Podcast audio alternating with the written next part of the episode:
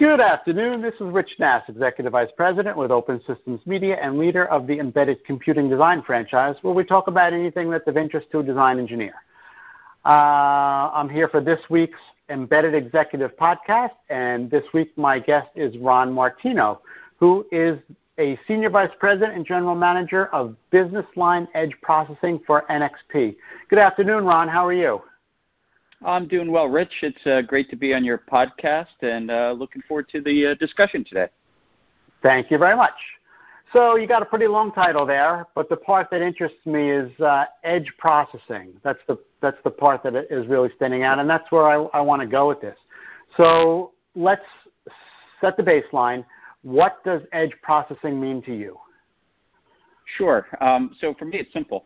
Um, it's about embedded compute. I've, I've, been doing this for many years in my career, and it's bringing both real time and rich compute to a set of applications, uh, networking applications, um, IoT uh, set of applications, which is a very uh, broad term, industrial applications, but basically uh, managing uh, data from a data center to endpoints that go throughout various parts of our life.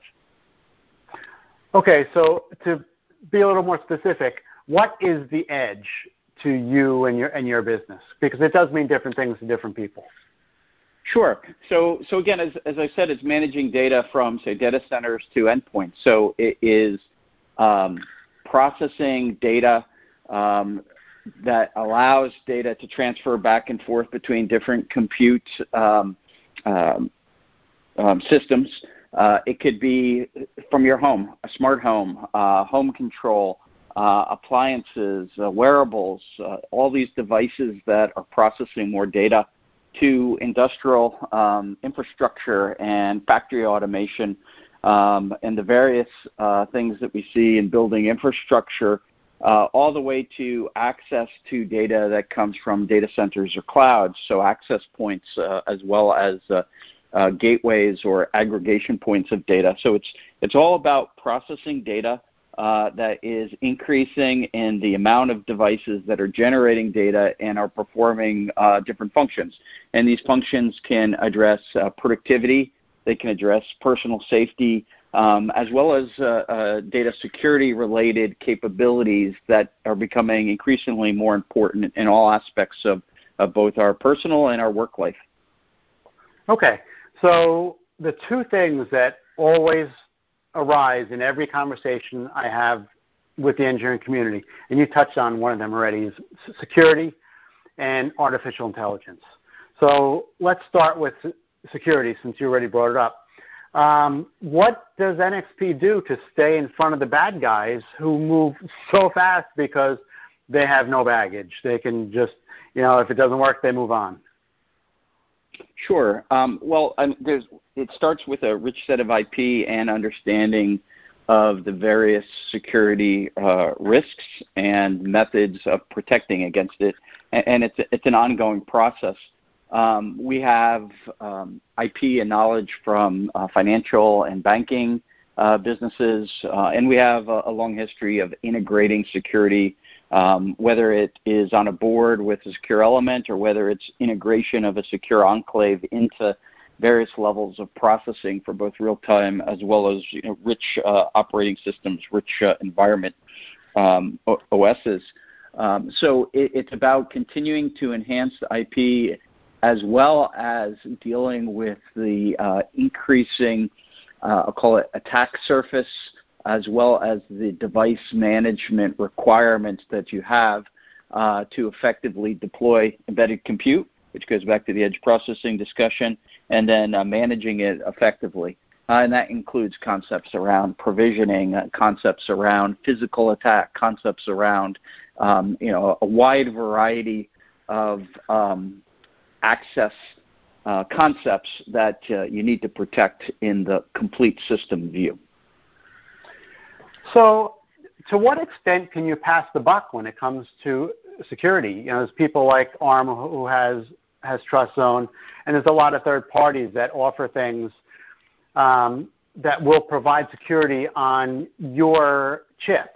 So, at the, at the end of the day, is it your problem, or is it one of your partner's problems, or is it everybody's problem?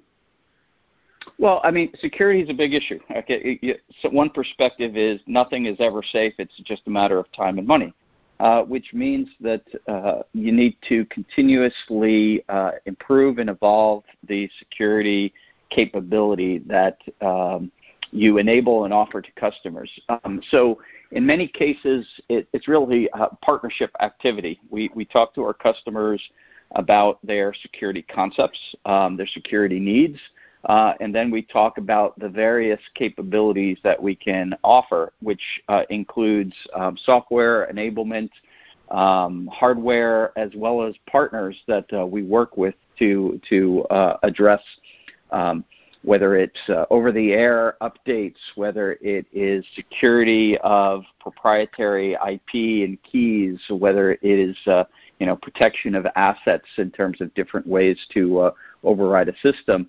Uh, it, it's really having the tools as well as the uh, I'll call it proof points in terms of the robustness of your solution, and then working in a partnership mode with customers to really enable their security concepts uh, and it is very much uh, you know a system by system uh, decision on exactly how they're going to achieve it. Uh, but we provide many many capabilities, and then also maintaining uh, a continuous oversight of uh, security. Um, I'll call it vulnerabilities, as well as testing your products on a continuous basis. You reminded me of something that a developer said to me once with respect to security. He said that it's impossible to get your system to be 100% secu- 100%, 100% secure. My job is to make it secure enough so the bad guys move on to somebody else. Do you believe in that? Well, well like I said, so the short answer to your question is uh, you want to be the hardest um, uh, security to break, um, and that will, as you said, human nature uh, have people focus on easier things to break into that uh, has a better um, benefit to them. Um, so making security as robust as possible is our goal, um, and being recognized uh, as having uh, leadership capability uh, becomes very important in terms of who our customers uh, choose, especially as, as, security concept, concepts are becoming more and more important. Uh, and over time, you know, different industries, different applications, the level of importance of security um, is changing, and in many cases is increasing because of the type of data that these end systems are, are managing. Okay, very good. So now let's move on to AI, artificial intelligence, machine learning. This technology seems to have advanced more in the last 24 months than it did in the last 24 years before that, and it doesn't seem like it's slowing down. Um, where is NXP with respect to this?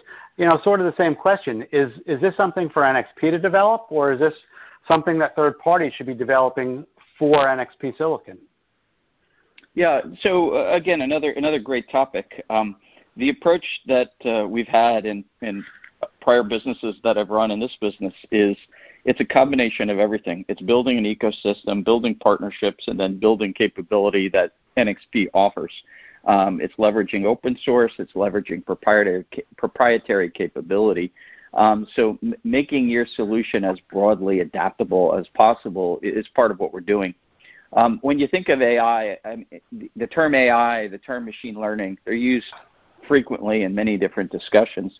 Um, it, it's absolutely critical for embedded compute leadership and edge processing because we're enabling uh, human-machine uh, interaction. Um, it's it's building on new concepts that are becoming more important in terms of staying safe, uh, interfacing with um, different uh, systems and people in a way where you don't touch surfaces, um, communicating through voice using camera-based systems. Um, it addresses productivity uh, anomaly detection for uh, a very popular deployment, uh, which is preventive maintenance, is a good example where you can have efficiency in your business by having the machine detect when something is going wrong. Um, and then as part of this, um, where you're creating things, uh, whether it's voice, vision, or whether it's autonomous functions, which, which can include independent machine actions, machines that that have a uh, camera-based uh, capability for sight, um, and then it does something. Uh, it informs you uh, on important things that it's determined uh, you need to be informed about or takes action uh, and, and calls for help when it sees something automatically as opposed to having human intervention. So all of these concepts around system-based solutions that leverage in intelligence and more efficient interaction with machines is, is part of what we offer for embedded compute which includes the very uh, efficient enablement of uh, machine learning models. Um, and we have many things that uh, we've, you know, we are announcing and we're rolling out to make that as efficient and, and making the enablement as easy to use for our customers. Do you see this technology go, moving out so far to the edge that we're seeing, you know, these things, you know, I hate the example of hanging something from the wall that runs on a battery for 10 years, but are we anywhere near that where we're going to have something hanging on the wall for 10 years run on a battery that's able to make its own decisions? Yeah, so uh, the short answer is yes. I mean, we recently um, talked about our deployment of uh, Glow uh, for uh, real-time or Cortex-M based um, uh, controllers, uh, and that's an example of really targeting an end function or capability and making it as efficient as you can from a footprint point of view as well as a compute overhead point of view. So you can run it on a very low cost, very power efficient um, um, processor, uh, which includes very low end microcontrollers. Um, and it also includes uh, how you uh, integrate in an intelligent way very uh, um, power efficient hardware acceleration, again, targeted at, at the end application. So for some of the uh, technology that we're leveraging today, it's very low power. Some of the design techniques, um, the uh, optimization around uh, uh machine learning model deployment. Um, you, there are many uh, vision, voice, as well as more simple data um, devices that are using artificial intelligence and machine learning um, that can last for a long period of time.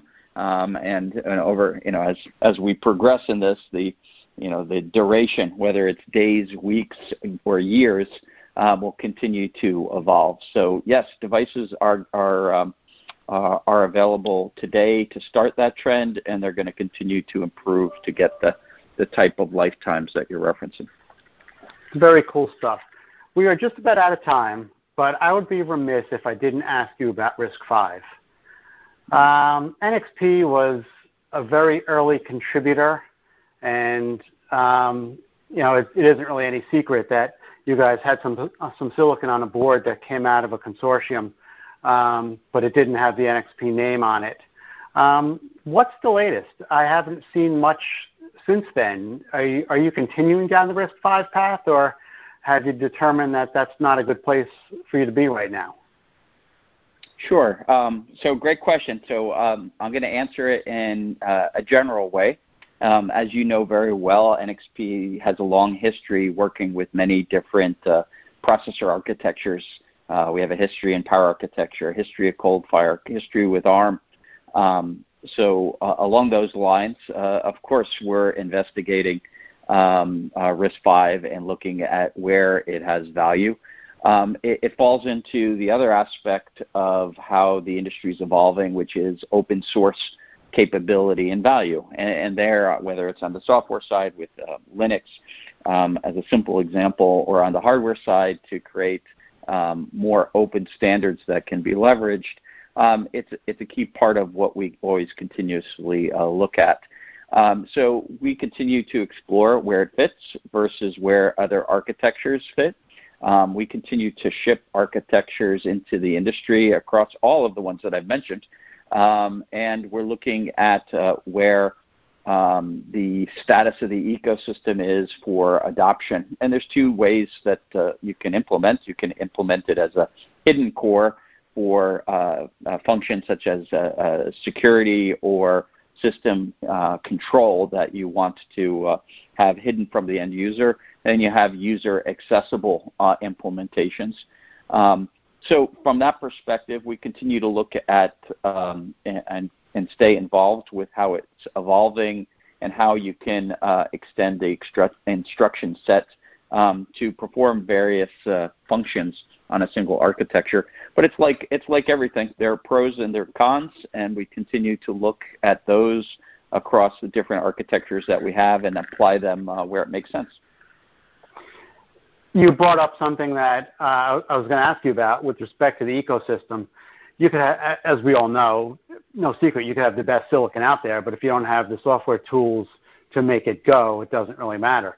Is the RISC-V ecosystem ready for prime time, or is that one of the things that we're still waiting on?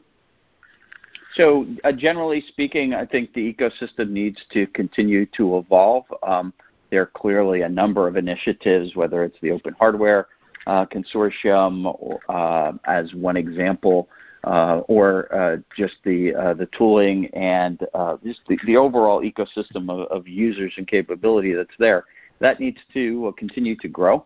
Um, uh, ARM has a very very strong ecosystem, and, and many in the industry have migrated from a diverse set of architectures to an ARM-based solution because of the enablement and the reuse that they can uh, obtain. Um, so uh, I'd say one thing, RISC-V is interesting. Uh, it's definitely pushing the industry um, to uh, rethink um, how to uh, bring uh, compute into the industry. So it's definitely an influencer. And uh, as I said, it, it all um, it, they all have their pros and cons when you look at different architectures from a technical or commercial perspective. Uh, and uh, NXP happens to be in a great position where we have the skill sets uh, around uh, compute where we can assess those and then apply them where, where it makes sense. And, and it, it always will be a mix. Your last point is a very interesting one about competition. Um, it definitely has made people think a little differently, um, and that's a really good thing for the industry as a whole. Yeah, no, I agree. Um, it keeps everybody innovating, keeps us thinking, um, and and it also because I mean, as you know, we've been doing this for many years. Um, it's always interesting to see where the value is in the end. Um, we've gone from uh, you know single thread um, compute uh, as a metric and frequency as a main to uh, multi-core um, to cores don't matter to cores matter very much. Um, so it'll be very interesting to see uh, how the industry continues to involve, uh, evolve and and value you know embedded compute. How much is is driven by uh, solving problems that are more complex in terms of a system solution that's software and hardware based uh, versus where the hardware is the differentiator. So uh, it's it's a it's a fun industry and uh, um, it's continuing to evolve. And I think this whole trend in edge processing uh, in the various flavors is, is, exciting. It's it's the new compute uh, frontier that is going to be expanding rapidly, and we're really excited to continue to work with many customers around the world to to enable it. I picture you on the Enterprise as Captain Kirk on this new frontier. well, let's just Very say good. I get to work with a lot get, get to work with a lot of cool customers and a lot of cool future uh, devices. So um, it's Very been great good. talking to you, Rich. Same here. That was Ron Martino. He is a Senior Vice President and General Manager of Business Line Edge Processing for NXP, and I'm Rich Nass with Open Systems Media. Thank you, Ron, and I hope you have a great day.